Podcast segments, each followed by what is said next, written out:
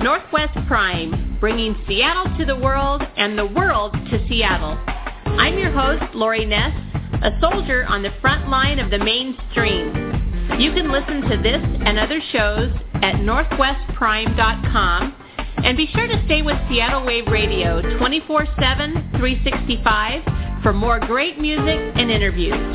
We're starting a movement of kindness, and we want you to join us. Let's get this show started.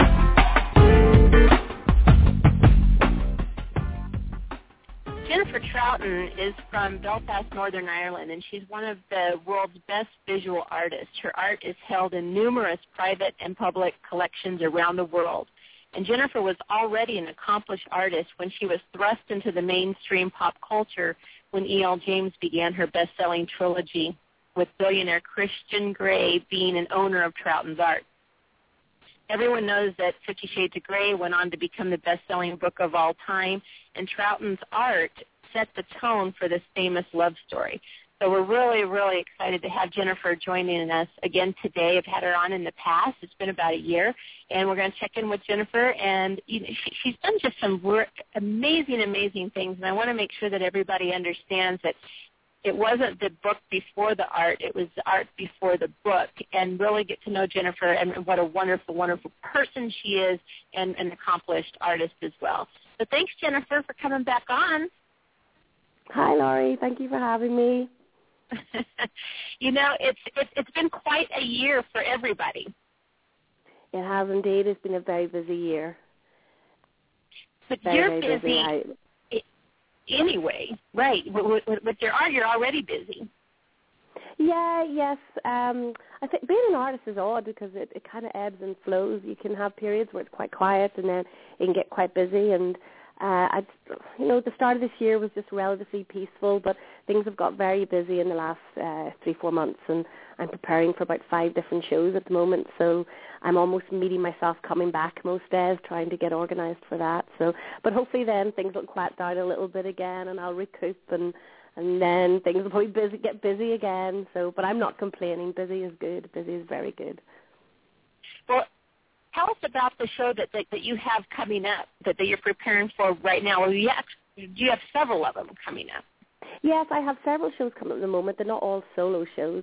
I have a solo show opening on the seventh of November in a public space in the south of Ireland called The Solstice, and it's myself and two other female artists, and it's been curated by uh, a very wonderful curator called Carissa Farrell, and it's a show that's highlighting female painters, and th- th- we are three female painters, but we our art is very different. We're very different painters in how we approach the canvas or even the paint.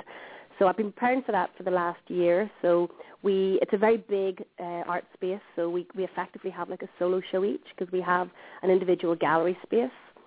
Uh, so that has been probably my main focus for the last six months, and I've been working on a very large linen, six foot by five foot, which is the centerpiece for this exhibition. Uh, so it's it's all finished. The work's now all finished and getting framed and getting shipped this week. And then I have a few group shows coming up in the next couple of months where I'm only putting, you know, one or two pieces into them. Uh, and I also have a couple of shows actually running at the moment. I have one in the Ulster Museum with the Royal Ulster Academy, uh, which is a very, very big show that happens every year in Northern Ireland. Uh, it's an open submission show uh, where the public can submit and have their work selected, and it'll hang along professionals like myself, who's an academician who actually oversees the selecting process. So yes, all in all, that is amazing at the moment. Yeah, no kidding, no kidding. Well, how long does it does it normally take you to to, to finish a painting? I, I know they're all kind of different sizes, or, or, or do you usually work in a, in a larger medium? Well, I usually work, I, I work in a body of work at a time, so generally I take about a year to a year and a half to complete a, a singular body of work where I'm exploring a particular theme or a particular idea, and then obviously when that comes to the end, I, I have a, like a sense of break from it, and then I move on. Um, yes, my work varies in sizes. I tend to be known more for working small to medium, uh, which would probably be a case of, you know, a few weeks to a few months to do a piece of work. But this particular show is quite different for me. That's opening in a couple of weeks, in that it, the, the the focus of the show is actually a six foot by five foot linen, which is the largest I've ever worked. and it took me an entire year to paint it. I started it on the thirtieth of September two thousand twelve, and I finished it almost to the date a year later. I know this because wow. It was my birthday on the thirtieth of September, and I started it just before my birthday last year, and I finished it the birthday, my weekend of my birthday this year. So that's how I know exactly how long uh, it's taken me to paint. And yes, that's been probably my biggest challenge to date, because it's a very detailed painting. I didn't compromise on, on my attention to detail with working bigger. I didn't move up brush sizes. I kind of painted it with a triple zero brush, which is one of the smallest brushes you can buy. So yes, it has taken a year. And uh, I'm very glad that it's finished, you know, emotionally and physically. And I'm just looking forward for the, for the public to see it now and see what their reaction is. Oh, I bet, I bet.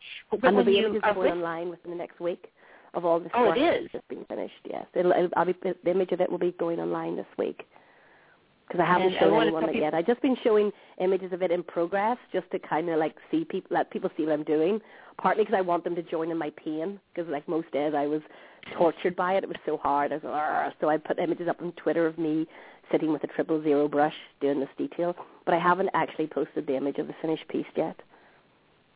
I remember seeing that on Twitter. Um, so are, are you going to put it on your Facebook or on your website, or where, where can it'll people be on, go to it'll see be on my copy? Facebook page, and then it'll be updated onto my onto my website probably in the next coming you know weeks. But hopefully this week it'll be on my Facebook page. I've just been getting the work professionally documented this week, so all those images will be available to me soon to, to put online and share the pain and the pleasure. Well, you know, but when, when you worked on something that long for, for a year or more, you, you've it, it's got to be very emotional. What's that mm. like when you put it out there? I mean, could could you sell a piece like that, or, or are you so attached to it it's hard to sell some of them, or are some of them easier than others to part, part with?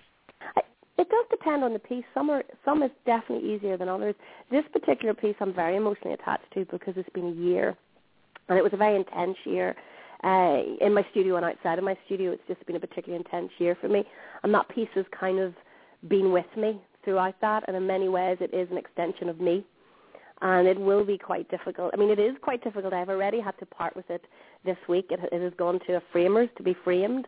And even taking it to the framers was a wrench. It was like, oh, letting go and like entrusting somebody else to look after it, because it's been in my possession for for twelve months or more. Uh, so, yes, it, it can be quite difficult to let go of pieces. But I think when you move on and start making new work and you have a little bit more distance, it gets easier. And all artists obviously want to sell their work, because, you know, they want their work to be seen and, you know, for people to enjoy it and it to have a life of its own and go beyond my own, you know, experience with it. Uh, but at the mm-hmm. moment, yes, it will be very difficult to part with it, and I probably won't be parting with it for some time, because it's such a large piece. It will be a complicated piece to, to, to purchase. It's probably more than likely going to go into a public collection rather than a private if it eventually sells. But for the moment, yes, it is like an extension of my family, and I will find it quite difficult to, to say goodbye to it. My studio looks terribly I, I... empty without it. I bet, because it's what, what six by five, so that's that's huge. Yeah, yeah, and it, so it, it it did have quite a presence in the studio, and it's funny because I painted the edges uh, just before I sent it to the framers, and I kind of nicked the wall as I was doing it. So when I took the painting off the wall, there was this ghost image of where I had painted, and so it's like a reminder that it it, it hung there. So I look at it and think, oh, there's something missing. But I will see it again soon when it's in the gallery. Pardon? Yeah, well, I was going to say, yeah, I'm sure that it, it did leave a, a huge emptiness from its from its presence being there. But you know, it'll it'll fill up where it's going to in another way. Yes, I'm well, sure I hope it'll... so. Yes, I look forward to seeing how it'll look eventually in the in the space that it's going to be exhibited in. Do you have pieces that you'll never sell or never part with? Well, yes. Oddly, the piece from Fifty Shades of Grey, Looking at the Overlooked, has been a piece that is, I've I've never sold, and I've had offers in the past to to sell it in different forms, because it's a large piece. Of the the original piece is three hundred, and I've been very reluctant to sell it, and I, I've held on to it because I, and I don't know why, but I've always been very reluctant to to sell it. Uh, so it may it may stay with me forever. Hopefully it won't, but uh, yes, it's the one piece that I have never sold, and I've had offers to sell it in the past, and this is pre um, uh, Fifty Shades of Grey, so maybe it was meant to be, maybe I was meant to hold on to it for a reason. So people wanted to buy it before the book came out. See, that yeah. piece has really taken on a life of its own since the book. Yes, it has.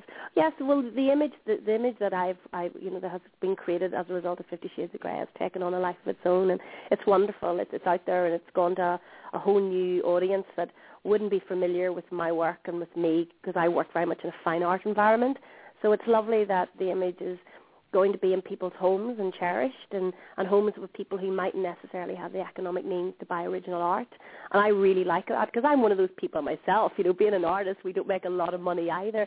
And uh, it's lovely to have something nice on your wall that you can cherish, because, you know, fine art, original art is very expensive to buy. So I'm very happy that uh, that I can, you know, provide something for the public to buy and have on their wall that they, that, you know, that they can enjoy, and on a more than one level, because obviously they can enjoy it for its own artistic merit, but they can also enjoy it because it, it reminds them of, and it's a reference to, you know, their favorite book. Mm-hmm. Well, and it's the first time that, that you did a, a print like that of your work. Yes, that's true. It's it's something I'd it's, it's something I'd never considered before. I hadn't really. Um, the opportunity hadn't arisen um, in, in, in the past to do this. I'm, I've always worked, you know, in original uh, one-off paintings. But when, when people were starting to ask about this image, and I sat and I, you know, I sat on it for quite some time. You know, people were asking, and I didn't know what I could do to actually, uh, you know, to, to, to share this. And eventually, myself and my partner came up with the idea of doing a limited edition artist print. So it would be a, a high quality artist print. It would be giclée print, which is a particular form of archival print, and it would be on really good quality paper, and it, it would be a nice product that uh, people could buy. And uh, so. We, we we set about working out how to do that, and the the little cottage industry. We started a mini cottage industry this time last year, myself and my partner, and got the system up in place, and, and now it's running quite well, quite nicely, and um, I get to ship off to interesting places from time to time. I know you just told me you sent one to France the other day. That was exciting. I did. Actually, I, I actually talked to the person who, who got it. They contacted oh, me, fantastic. And they're like, I'm the one I, I who didn't know that. She got it yet. I'm, I'm ple- uh, well, yes. She told and, me her uh, number was eighty-eight or something like that. That's right, that's right, number eighty-eight. Sometimes people get random numbers because I kind of put, I have I have them made up in, in, in batches, you know, in my studio, so I can just lift them out, and it depends where I lift from in the pile, what, what number you get, but, you know, sometimes if people ask, I'll maybe go and be a bit more specific about the number, but it literally is a luck of the draw sometimes about where I pull from the, the pile of boxes. Uh, but I suppose right. it was a fantastic number she got. In bingo terms, that's the two fat ladies, which I quite like. I thought that was um, absolutely amazing. Um, I, I have number fifty-one, and I know E L. James has number fifty, and I know someone who has uh, number sixty-nine, and someone wrote mm-hmm. me and said they had one hundred because the number one hundred was very um, personal to them. And mm-hmm. uh, so that's been very interesting as, mm-hmm. as people receive their numbers, just like you were mm-hmm. saying, on, and some of them are random, but some of them has a personal meaning, and then sometimes that yeah. random number takes on a personal meaning. Yeah, absolutely. Um, I quite I like to accommodate you know, it, people it, if I can. Like I, I really enjoy getting to chat to people because you know I, I, I always send an email reply to, to someone who purchases a print, you know, to acknowledge them, to say hi and to say thank you. And sometimes we enter into conversation. And if I can, I I'd li- I like to accommodate them if they have a particular number. If I can do it, I absolutely will. But yes, sometimes serendipity is interesting too because I loved eighty-eight. I thought eighty-eight was a fantastic number, and yet it was oh you know. luck of the draw, and that it was the, the, the top one I pulled off the, you know, off the pile, and went number eighty-eight. But I like number mm-hmm. eighty-eight; it's a good number. Well, there's only it's, it's limited to eight hundred fifty, that's and correct. So once those are done, that's that's it. And yes, I don't know if you'll ever probably do prints again after this, anyway. It's quite an experience to get a print going. it, it was hard work to begin with, but now you know it's kind of it's easier because the system's in place, and I've you know I've learnt my, by my mistakes, and I've ironed out some kinks, and uh, so it's a, a little bit easier now to do it, and uh, than it was at the beginning, which was a bit more fraught. Definitely dealing with shipping and things like that was a little bit more uh, stressful. Well, I know how you feel about um, sending your linen off to the framer because I still have don't have mine framed, my print um, oh, no. from you because I'm afraid to give it to somebody. I'm just, oh, I've been just to, naturally afraid to give it to somebody. You have to pull the plaster off, Laurie. You have to do it.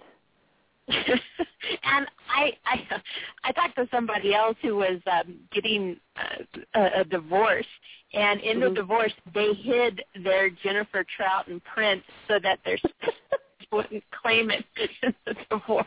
So I've heard all kinds oh, of stories that's, over that's the past a sad year. Story, but it's, you know, a sad but funny story. It is funny because that was so important to them, you know. And so she's like, I hid mine because I didn't want him to get it just out of spite or whatever, you know, and that was really important to me. Cutting in half would be a really bad idea as well, having... Uh, oh, I know. Have, yes, you could have. Oh, the whole Solomon effect would not work in that, that's for sure. But, you know, it's it's funny because you do come... attached to your print because your number is like assigned to you, and and people have, you know, these these small relationships with you that become uh-huh. important, and so that print becomes important, takes on, you know, a, a meaning of, of significance. And then especially as you explain for, for people who haven't seen it, and there should be um, uh, pictures of it coming through as as you're listening to the show, but the print is of different individual paintings, and those paintings are what's represented in Christian's office. But each of those That's paintings right. have special meanings to you. Yes, they all do. I mean, there's actually three hundred, Im- well, there's a one hundred images in the original piece of work called Looking at the Overlooked, and every little image tells a story. I mean, it's almost like a visual diary of my life for three years, and that I carried a camera with me every day, and those were the days before digital cameras and iPhones. I mean, this is back in the late nineteen nineties, early two thousands, and you know, that is almost like a visual diary of my life. Just, you know, when I'd come across something, I would photograph it, or I'd see something that interested me, I'd go and investigate it, and I would take a photograph. And I'm actually, oh, I'm just actually standing in front of a print right now, actually. I'm in my mother's house, and she's she's got the artist proof. She got the very first one off the press. I just thought I'd like Aww. to give that to my mother. So I'm I'm standing looking at it, and already I'm starting to see the, all the stories that I know. I mean, it's not relevant for the viewer to know every story, and in fact it's nicer that the viewer can construct their own story, their own narrative, but mm-hmm. you know, recently on Facebook I have been posting up details every now and again and giving a little bit of background to some of the images. Like, for example, there's an image of some books and a little pair of glasses sitting on a chair, and I posted that up recently just to say that that was taken in my grandparents' house and not long after they passed away, and you know, I just came across these books sitting on a chair and the glasses sitting on top, and, and above that image is that image is actually a picture of my grandmother's apron hanging on a door, and that's the apron that she wore when she was uh, baking apple pies, which she was absolutely renowned for. She made the best apple pie in the world. So those little stories, I mean, they're relevant to me, they're biographical to me, but it's not really, you know, I think it's not that important to the viewer that they know my specific story. I quite like that they can invest their own story into the images as well, and kind of create a narrative that, that works for them. Well, yeah, because each of the little pictures, and, and of course, this is what uh, E L. James so artfully did when she mentioned you, really set the tone for for the, for the whole love story, raising the ordinary to extraordinary, mm-hmm. how you take ordinary objects and you paint them in such a way they, they look like a photograph, but they're actually painted. And it's an ordinary object, but when you really study the detail and you really start to look at it, it takes on an extraordinary mm-hmm. um, event in your mind, sort of, because, okay, for, for the telephone, okay, for, for mm-hmm. just an example. When I look at that mm-hmm. telephone, you know, if, if you just look at it quickly, it's a telephone. But I start remembering that specific style of phone, and mm-hmm. and I start remembering in my mind the people I talked to on that phone. And I remember my grandparents having the, the first, for a long time, they were rotary phones. This is how old I am. You used to have to, back in the olden days when I was a child, you had to put your number in, and, you know, you had to rotary. Well, my grandparents had the you first one that was like a, a, a, a push-button one, you know. Uh-huh. Like my grandparents had a, a push-button one. We thought that was just the most amazing thing, that they had a push-button one. I was really little when that happened, but, but they had a push-button one. And I remember thinking that they must have been rich, because they had that um, push, you know, everyone else had the dialing ones, but they didn't have to. They could just push a button. And I, it, it just, and of course I love my grandparents very, very much, so they've long ago passed away, but it just, the phone, you know, something as ordinary as a phone can raise the moment of looking at that print to an extraordinary level for me personally. And each print does that in a different way. Well, that's wonderful. I, I like to hear that, and I like to hear your story because it's different from my story. But they're both, you know, they're both legitimate. They're both, you know, they've both got their own integrity, which is what I really like. And I was very conscious in what I was photographing and the objects that I was selecting. There was a, an editing process going on in that I was deliberately looking for the everyday and the overlooked, the simple things, like you say. They're still life, and they're ordinary, but they're not ordinary because they're extraordinary in their ordinariness, and that they're part of our everyday. We overlook them because they're so familiar to us, and that's actually what I was seeking out, that which was familiar to us, and actually that which was kind of related to the domestic sphere, to, towards, you know, the, the female existence, you know, the, the likes of the apron and the sewing ring and, and uh, you know, the, the dress mannequin and things like that. So I was actually consciously looking for the little things that people would overlook and making a point of shining the spotlight on them and making them extraordinary. And by putting them together in such a large collection, like a, a large number, three hundred, I kind of made them noticeable. I made it impossible for you to overlook that which in your everyday life you probably would walk by and just take for granted and just be just so unaware of because it was so familiar. So I'm I'm very mm-hmm. glad that you can, you know, that you, you, you see that in the work, and I, I like to hear other people's story and what the images mean to them and what memories those images have evoked for, evoked for them. So, and that's that's what I mean. Mm-hmm. I think that's the, the strength of the piece in many ways, is the fact that it's it's universal. Absolutely, absolutely.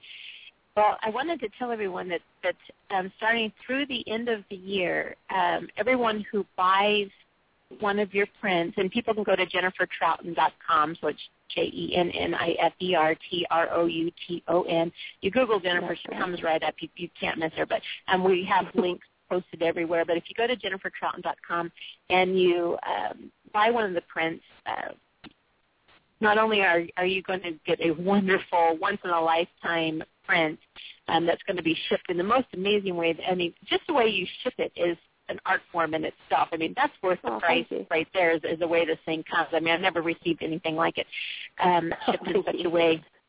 It's absolutely be- beautiful.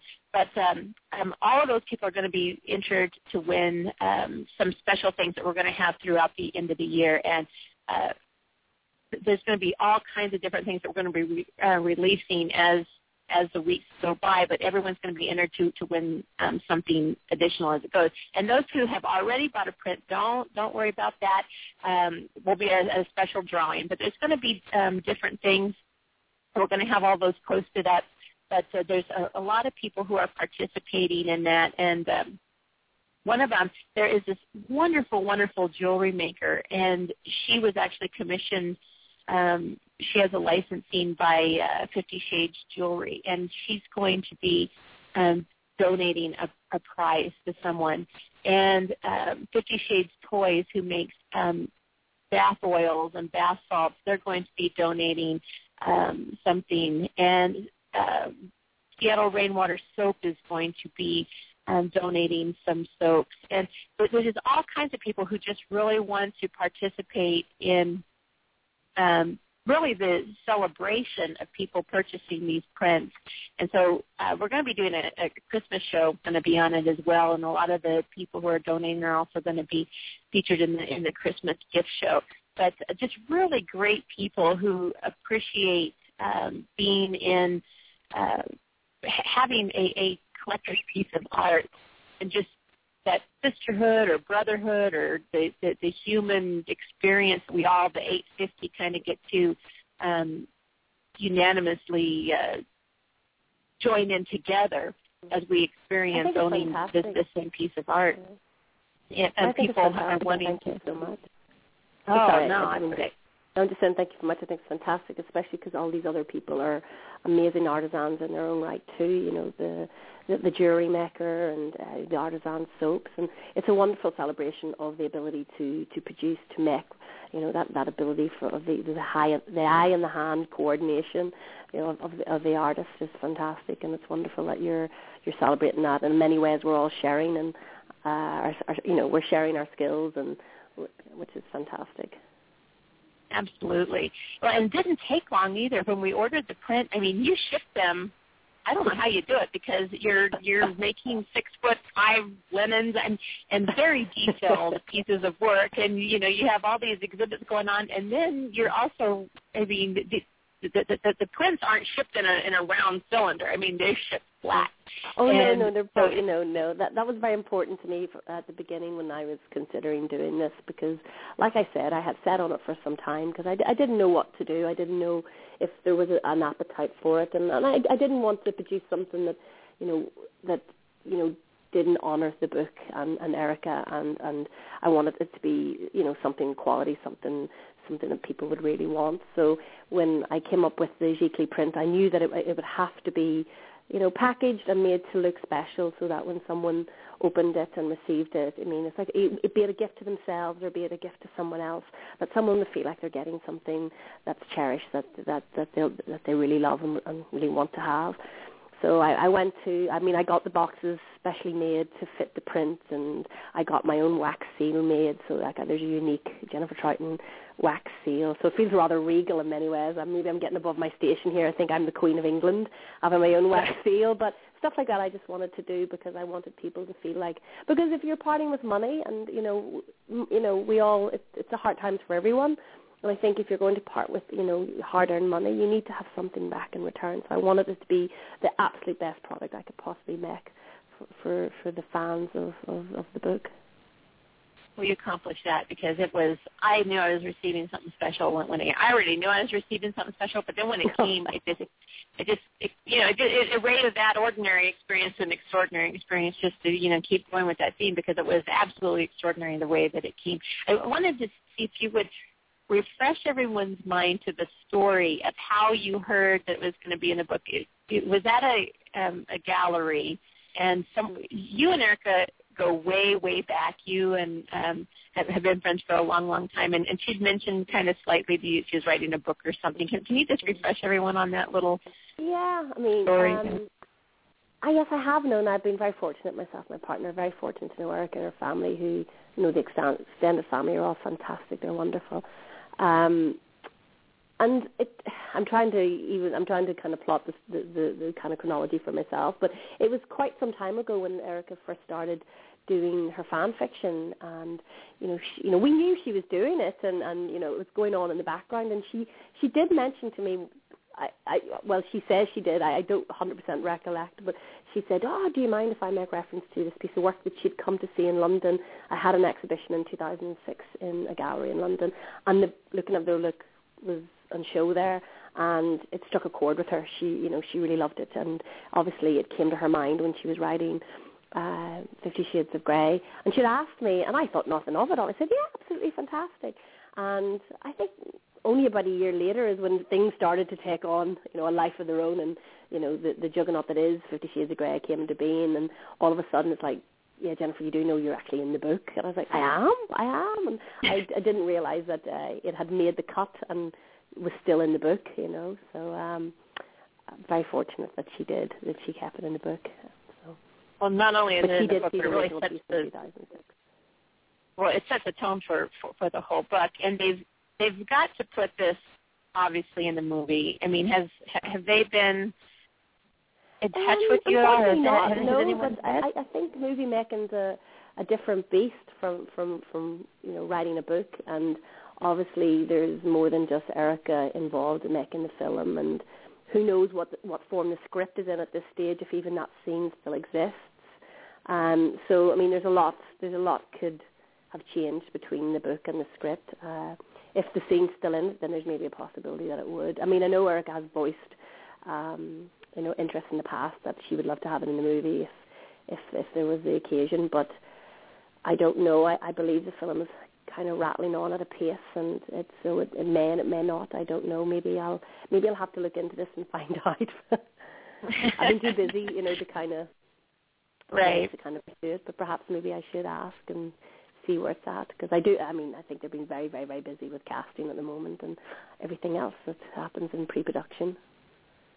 Right, right. Well, to, to me, like I said, just really sets the tone for the love story of the whole, you know, it's really represented raising the ordinary to the extraordinary of, of the whole theme and the whole tone of the book from start to finish.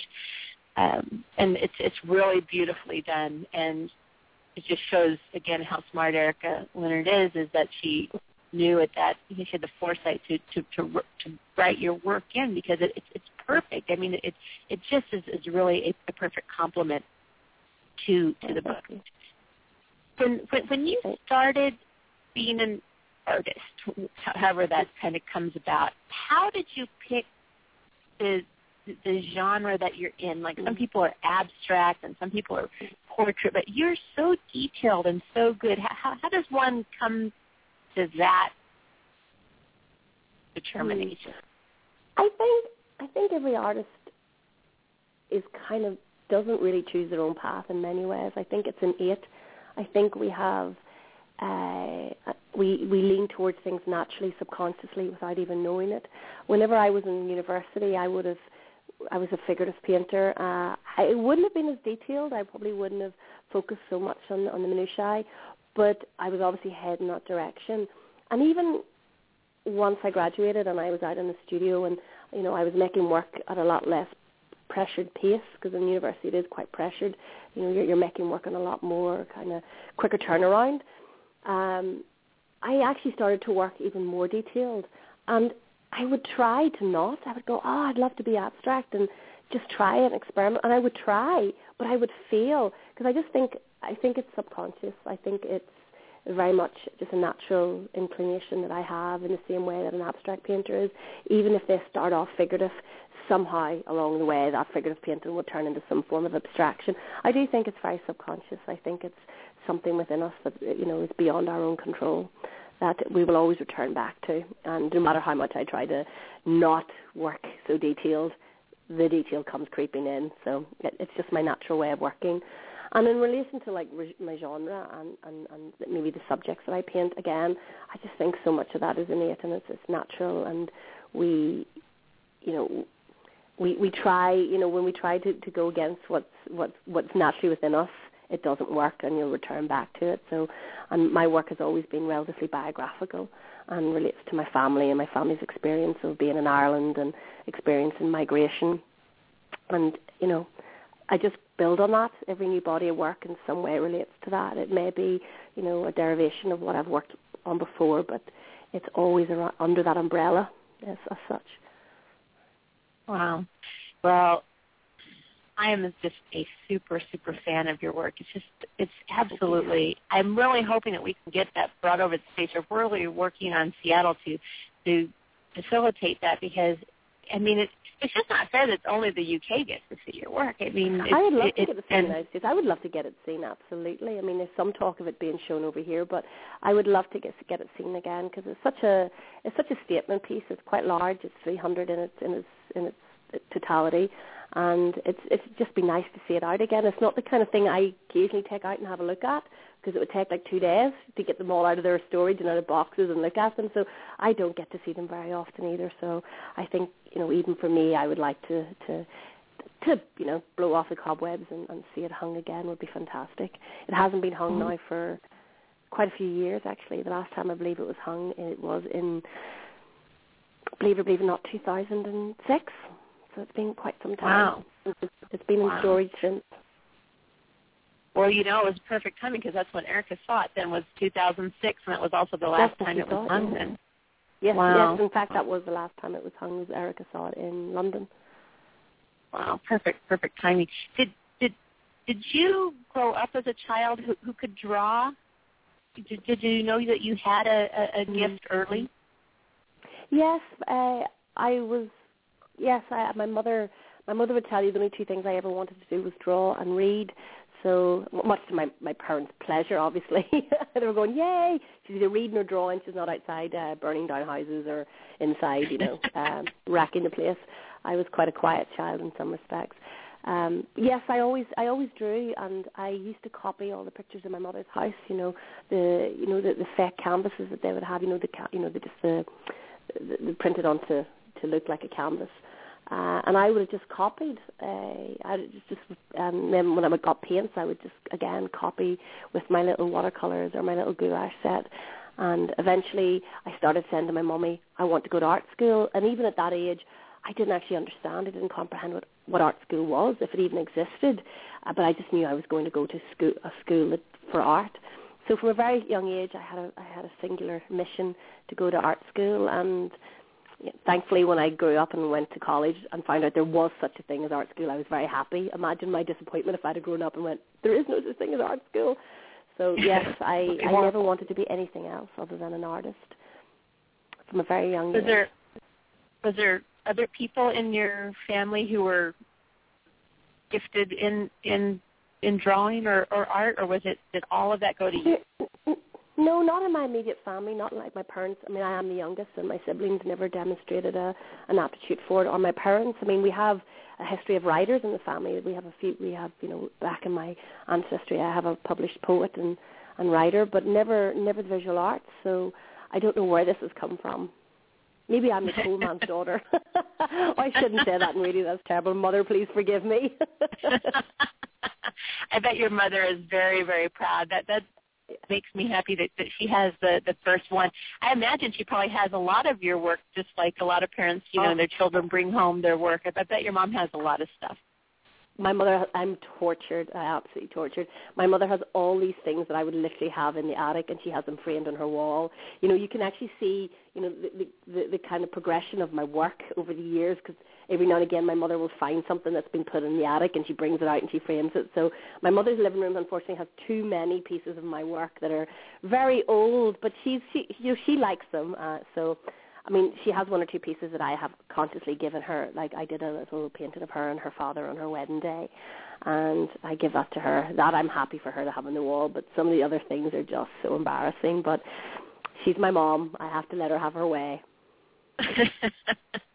Well, it, you know, at, at some point, that, that would be really um, great to see as well, as far as if, if it was in a gallery, your progression of work, you know, from, from a child and, and have all of that stuff. So, so maybe, you know, your mom is has a lot of wisdom and um, foresight thinking, you know, here's her line of progression through her art to where, where she is today. It, you know, like I, I went through a... Yeah. yeah, absolutely. That's right. Um, I, mean, that's I went through some of the stuff that she has, I probably would have now, as a as a professional artist, I probably would have destroyed or made a point of putting somewhere in the dark that no one could ever see them, because that's just because we're always our own worst critics. You know, we're very we're very hard on ourselves, because the majority of people come into the house, they, they see them and they think they're great, but I'm like in the corner cringing, going, no, don't look at it, it's awful. So, but you're right. I mean, we're probably not the best judges of our own work, because we are very harsh. We're very hard critics on ourselves. So I have to, mm-hmm. you know, give my mother the nod of wisdom in this and say, okay, you can have, you can keep them hanging there. Just don't stop telling people they're mine. No, I'm sure people are thrilled when they come in and see them. I mean, that's an art gallery in itself. And one, of course, know where your mother lives in fear of, you know, um, somebody coming in there and, and, and taking them all off the wall. If she lives in the middle of nowhere, you'd have a hard time finding it. I'm actually sitting in my mother's, uh, actually, I'm visiting my family at the moment, and we live in the countryside. I look out the window, and all I can see is black at the moment. There's not a light in sight. Well, we're going to have that when our daylight savings time hits. Um, the, you know, the, the days get shorter, and the nights get longer, and um, does, does that inspire you more when it's dark, or, or is there a, a time of the year that, that you, you feel even more inspired, or, or just all the time? I don't know if I'm affected seasonally, to be honest. Um, I think my mood changes. I don't know if it, it necessarily affects my way of working and my style. I love the autumn, and I do, I do find myself with a little bit of a spring in my step in autumn. I, I love, I cycle to my studio mostly, and I love cycling to the park with the leaves falling, because uh, I just love the color palette. It's a, it's a it's a palette that I've always, that's actually quite recurring in my work, uh, the use of autumnal colors.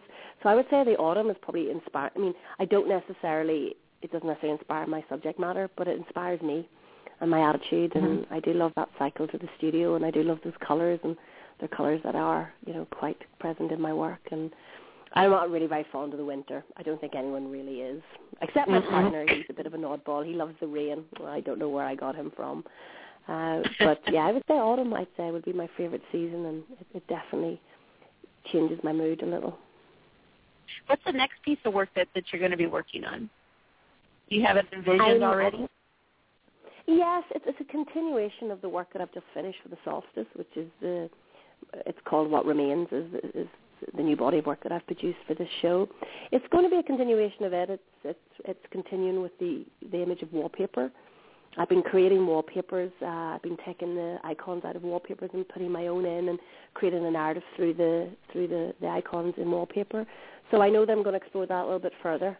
So um, I'm staying a little bit big as well. I'm going to be working on five foot by four foot linens, tiny bit smaller but still quite big. So that's where my my, my that's my plan at, at the moment. But plans don't always go to plan, unfortunately. Um, We'll see in the next few months how that pans out, but that is my, that's my objective. Whether I get there is another matter. I could have abandoned it. In about four weeks' time, I might be screaming and, and running to the hills. That is my plan at the moment. Well, I know whatever it is is going to be beautiful. Okay, well, let's oh, thank you. go off the course just a little bit, and we have to talk about, as much, you know, I, I haven't been a real casting person to talk about casting mm-hmm. of the movie. We're going to go off because I, I know we have a lot of Fifty Shades fans listening. And the title role just went to somebody from Belfast, and mm-hmm. Jamie, and how do you say his last name? Is it Dornan? Dornan. Dornan. Dornan. Dornan. So he's Dornan. From Belfast. Yes. You know him? Don't know him personally. Believe it, Belfast is quite small, and uh, it wouldn't have surprised me that I, if I hadn't if I hadn't known him, because it is quite a small city. I don't know him personally, but yeah, I know him by reputation, and he's a fabulous actor, and he's a very good-looking young man. Uh, so I think I think fifty, the Fifty Shades of Grey Team Fifty have, have have made a good choice there. He he's been in a in a drama recently where he plays a serial killer, uh, and he's very very good in it. I'm sure a lot of the Fifty Shades of Grey fans will be digging out and searching that out to watch it, just to get a sense of what he's like as an actor. And um, he's, he's he's he's quite a dish. He's quite handsome. Yes, he is. He's I think it worked out. There's no avoiding that he's very, very handsome. Oh yeah, he's he's gorgeous. There's no doubt about that. He, I, I think it worked out for the best. In fact, I like Charlie. I think Charlie's going to be mm. fine. He's going to go on with his life, and he's just mm-hmm. going to be fine. He just seems like a great, great guy. But for this particular role, mm-hmm. I think that it just worked out perfect because Charlie had to leave. I don't know if you've seen it yet, Laurie. I don't know if you've made a point of watching it yet, but the character he plays in The Fall, he's a serial killer. He, it's a really, really interesting way that he plays it. It's very cold. It's very detached. It's very aloof. And oddly, I think if he ta- if he takes a little bit of that kind of character into Fifty Shades of Grey, he'll he'll do a really good job of, you know, of Christian. You know, that little bit of, you know, a bit enigmatic, a little bit like there's he's holding something back, and that's exactly mm-hmm. what uh, Jamie plays in The Fall as a serial killer. He's he plays it very dark and he plays it very moody, and I think if he brings some of that to to Fifty Shades of Grey, it'll be fantastic. We know that now all the Fifty Shades of Grey fans don't want that, and then it won't be fantastic.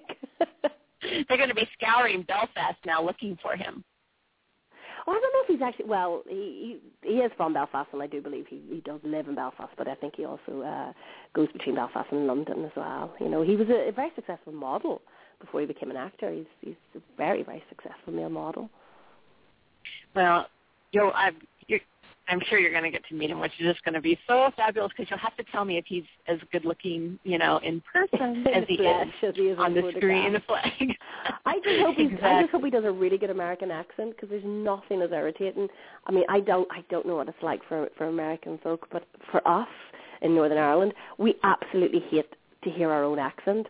So I hope he does a really good American accent in this, because the last thing I want is like Christian Grey having a bit of a Northern Irish twang. It would be awful for me. Well, you only read the book once, right? You're you're, you're one of the. Yes. You who read the who actually were able to go on with your and be a productive member of society. Club, I'm not the repeat offender. But I have never read any book twice. I've never, ever. I just think there's too many books in the world, and I have to keep reading. I've never, like, even my most cherished book, my, my even top ten, my top five books, I've never reread. I've never been a rereader. So it, it was nothing personal to Fifty Shades of Grey. It's just something I've never done. Well, what are your top five books? Oh, my goodness. I don't even know if I could pick my top five. I do like a lot of Irish writers, a lot of female Irish writers like uh, Edna O'Brien and Anne Enright. They're quite they're quite dark writers. They're quite serious, but they're, they're character-driven uh, novels where very little happens. It's all about the, the characters. Um, I mean, I like the big blockbuster books, too. Like I, one of my favorite books is actually Life of Pi, which I'm sure a lot of your listeners will have seen the film recently. I mean, that was mm-hmm. Uh, mm-hmm. an all-time favorite book of mine that I read many years ago. So I have a diverse re- reading um, uh, taste, but I, I, I am an avid reader. I do like to read. I love to read in the bathroom. Are, are, I love to read in the bath. You, I'm a spine breather, as reading, they say. are, are you reading something now? I am. I'm actually reading a memoir of one of my uh, of an Irish writer called Edna O'Brien, who wrote a book called Country Girl, and it was quite a seminal book in its time, quite controversial. Uh, but I'm actually reading her memoirs, and it's fantastic. And because she's Irish, and it's very much about her child up grow, her childhood growing up in, in rural Ireland, and things like that really interest me because obviously I have that parallel with myself, you know, growing up in rural Ireland as well. So that's what I'm currently reading, and it's a fabulous read. But I don't know if it's a universal read. I think maybe it's very much something an Irish audience would enjoy. Right. How do you keep the book from getting wet in the bathtub? I don't. I don't, Laurie. I'm terrible. It, it comes out of the bath a bit damp. It gets air dried. I, I dropped a few books in the bath, I have to say. I'm not I'm not proud to say it, but I have actually dropped a few books. They're a little bit swollen and much fatter now than they used to be when they've dried off. Um, I've never been precious about books. I, I buy books in charity shops as well. I, I love to, to, to buy in charity shops, so I've never been precious about books. Saying that, though, I am quite precious about uh, my signed copies of Fifty Shades of Grey. I don't think I would. I'd read those in the bath. I'll keep them good. Yeah, no. I would definitely tell you not to do that. One day I, I will have signed books of Fifty Shades of Grey. I got to figure out how to make my paths cross. I keep it's it, it's just it, it it's not in my will will I think to run across Erica because I am always like five minutes behind where she's been and and I don't even know it. It's like I won't even know like she's in the area and someone will tell me they'll be like, "Did you know that E L. James was just here?" I'm like, "What? You got to be kidding." It's always like five minutes before, five minutes ahead. It's the weirdest thing. It's it's just I'm sure your paths will cross. I'm sure they will. This is just like, a t- it's a tease. It's going to be all the more salacious when it happens because you're, you're constantly being teased. But when it does happen, it'll be awesome. It'll be mighty. It, it, well. And it'll probably be very innocuous. You'll probably bump into her in a supermarket.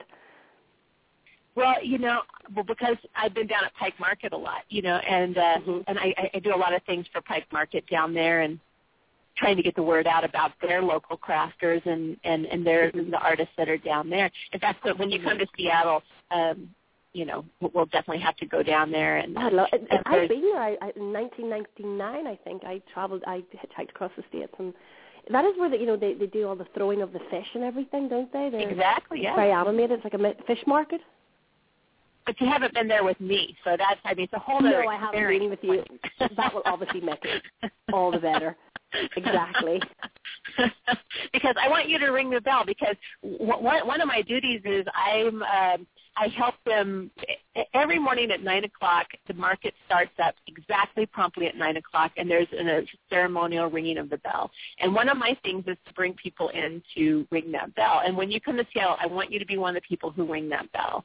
Um, oh, I love uh, that idea. You get to ring it really it's, loud. It's really a fun thing to do. I, I got to do it once. It was absolutely fantastic. I had so much fun doing it. And um, I would really, really love for you to be able to do that when, when, when you come to Seattle, because it's, it's, it's just a, a real fun fun thing to be able to do. It's, so it's not a it's matter like being a kid and just it's like being a kid and just making lots of noise, what's not to like. Exactly. Exactly. I rang the heck especially out of it. That was a good bell ringer. Are walking by, you get to scare them. They're all looking. Well, you know, nine o'clock is really the best time to be down there because it's not really crazy. You know, the market's just kind of waking up and the flowers are coming in and um, it's not crowded and uh, all of the artists are, are putting their, their work out. and uh, oh. it's just kind of a, a kind of a, a ceremonial start to the day, and it's it's, it's actually my one, one, one of my favorite times to be there. Is is at nine o'clock. So I, I, I usually get down there about eight, and then I go to the first Starbucks and get a coffee, and then I walk down to the French bakery and I get a French croissant, and um, then I walk over, and then whoever we have ringing the bell, you know, we take a picture and talk to them, and you know, and kind of show them how they're going to ring the bell. So anyway, um, but and then more tea and more coffee. You. I'm loving the sound of this. Some of my favorite things. Don't take a great picture. That's the way to be down at the market. It's the best, best way to enjoy the market.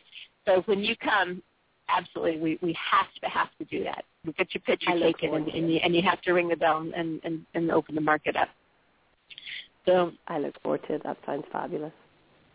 Well, see, wasn't this easy? This wasn't difficult at all. Just two girls chatting. Indeed. Well, I will let you get back. I know that you have some duties that you're taking care of um, and helping your mom out my, with. My mother I understand that. In, yeah, my mother's stranded in the Cayman Islands at the moment, so I'm holding the fort for the family while my mother finds a flight home. It's a horrible place to be stranded. Oh, absolutely. Our heart, my, my heart's breaking. In fact, we're all slightly horrified that it, it's cold and it's wet and it's damp here, and my mother's stranded in a Caribbean island. It's hard to feel sorry for her right now, but I know she would rather be at home at the same time. So, but yes, I'm, I've I've got some family duties I'm taking care of in the next day or two. Well, I'm I, I know how busy you are, and you've been busy all year long. And you and I talk often, um, not on the radio, but but often off my side. I'm, I'm really familiar with how um, busy that you are. So I really appreciate that you taking the time out so we can come on and talk about the prints and get people to to. to know you better, and, and you know, it, it's it's just a really a matter of time until these prints are gone, and then people are going to say, why didn't you tell us? Well, we've told you a couple times, and, and the time is ticking on these things, and uh, we're just trying to get the word out to as many people as possible, because I, I, I just know the way that it's going to be, and when the last one goes, there'll be one hundred more people standing going, we, we didn't know, nobody ever told us. So don't say we never told you. Go to jennifer trouton dot com.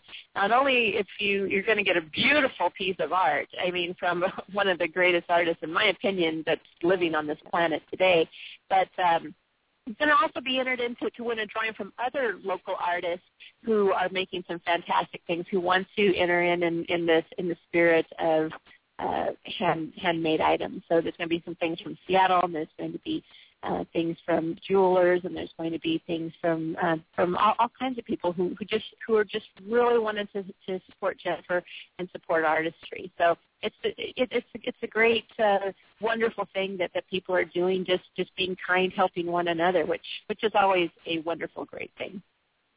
Yes, I'm so grateful. Uh, thank you so much. I do I do appreciate it. I mean, this is one of the nicest things that's come out of, of, of being in the book, is meeting like people like yourself, Laurie, and, and getting to chat to some wonderful people all over the world. I mean, we you know they say we lived in a joined-up world, but at the same time, Uh, you know, we can be quite isolated. And as an artist, it can be quite an isolated existence. I spend a good eight to ten hours in a studio working away on my own. So it's lovely to come home. It's lovely sometimes just to have that little conversation on Twitter or Facebook with someone like yourself. And, you know, I just, you know, it's it's been a really lovely kind of side, side aside from, from you know, selling the print, is getting to know some of the, the lovely, very warm-hearted and, and kind people in the Fifty Shades of Grey community.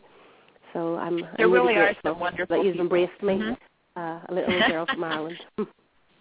Well, I feel exactly the same way, because I kind of I, I wasn't in the fan fiction portion of, of the Fifty Shades of Grey. I, I came into it, I think, in May when when I read the book. And I will say, since you've been helping me wean myself off of my multiple readings, I have not read since you and I had that conversation in January.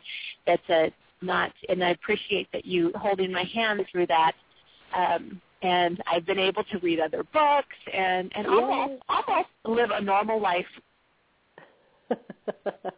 So I have, to, I have you to thank for that. I've been able to re-enter society. When you do eventually read Fifty Shades of Grey again, which I know you will, Laurie, you know, you will. It'll be wonderful. You've had that distance from it as well. It'll be like reading it for the first time again, so it'll be quite exciting. That is true. I have to stop myself every day. It's, you know, but but, but it does get easier. You know what? There are worse things to be addicted to when you think about it. It's a very healthy addiction. That is true. Well, I just love it. I just love it so much. And I just encourage more people, just, you have to just, I've, I've heard so many people say, oh, I've read the first book. No, you have to read all three. It's one story that's just built over three books, but it's it's one it's one complete story. And out of that are true life, wonderful people that, that we get to know. Eva Cassidy, um, we were able to get to know better through the books. Jennifer Trouton, obviously, who's here with us today, um, being exposed to your work and, and being exposed to what a lovely person you are. All, all of those are just these beautiful, beautiful packages and gifts that just keep opening themselves up to us over and over and over again. It is a community that's been that has built up, and I think it's you know it's it's a it's a very positive thing that a lot of women have come together and found their voice, and they you know, talk openly about their experiences, and you know some very strong friendships have been made as well through their through their love of the book, and that can only be a positive thing, and I'm sure it will continue to create positivity for, for many more years to come, because there's going to be more movies as well, so there's plenty oh, of, there's plenty to still you know. There's a couple more years of uh, excitement and, and things to look forward to. It's not to. going away. It's not going away anytime soon. It's not going away, no. Absolutely. Well, Jennifer, thanks, hon, for, for coming on again today. We're going to keep getting the word out about uh, the prints until they're all sold, and then we'll put up oh, with the, the, the, the, the people for the next twenty years that say, why didn't anybody ever tell me? So um, we'll cross that bridge when we get to it. Uh, well, thank you very much. I really enjoyed chatting to you, as always, Laurie. So jennifer trouton dot com is where you can go to find more information. That'll also link you to Jennifer's uh, Facebook page, and she's also on Twitter, and uh, you can find out everything you want, though, at jennifer trouton dot com. I'm going to play the Rubies. They're actually from Manchester, England, since we kind of have an international show here, and the Rubies have been on several times before, and they're making their way to the United States as well. I'm going to play them, and then we'll be we'll be right back. So hold on just a moment, and this is the Rubies from Manchester, England.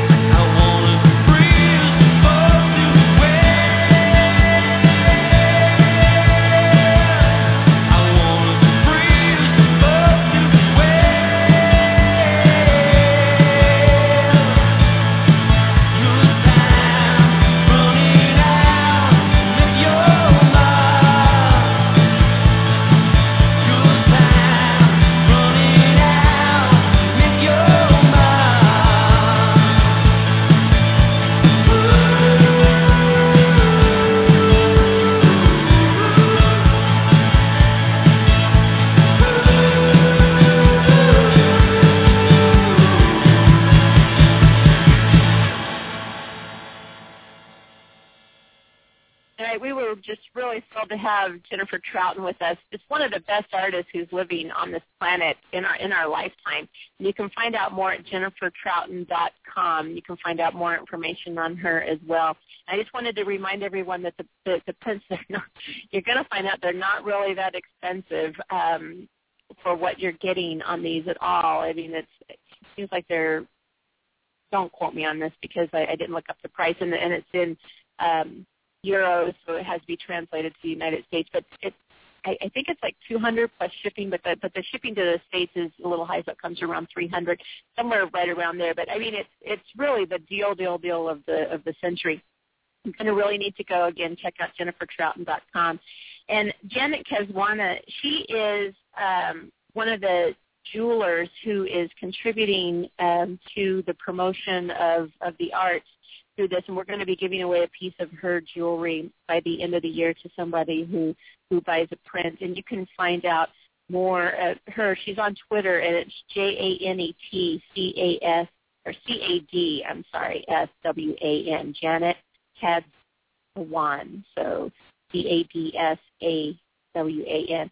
She's a very, very accomplished jeweler in her own right, and you can look at all of her pieces. Not all of them are Fifty Shades of Grey. I mean, she's she's an amazing, amazing artist when it comes to jewelry as well.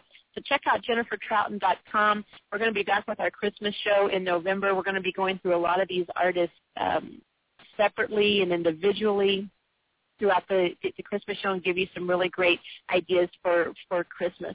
We're going to have uh, Robin Layton, one of the best photographers um, on on the planet. I think Life magazine named her one of the top five. She has a new book out. We'll be talking about that at the Christmas show.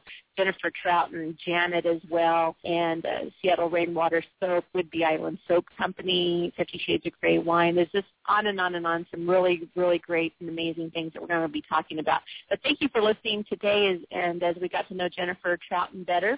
And have a great day, and be sure to catch this and other shows at northwest prime dot com anytime, twenty-four seven, three sixty-five. You can also stay with Seattle Wave Radio anytime for great music and other interviews. Have a great day.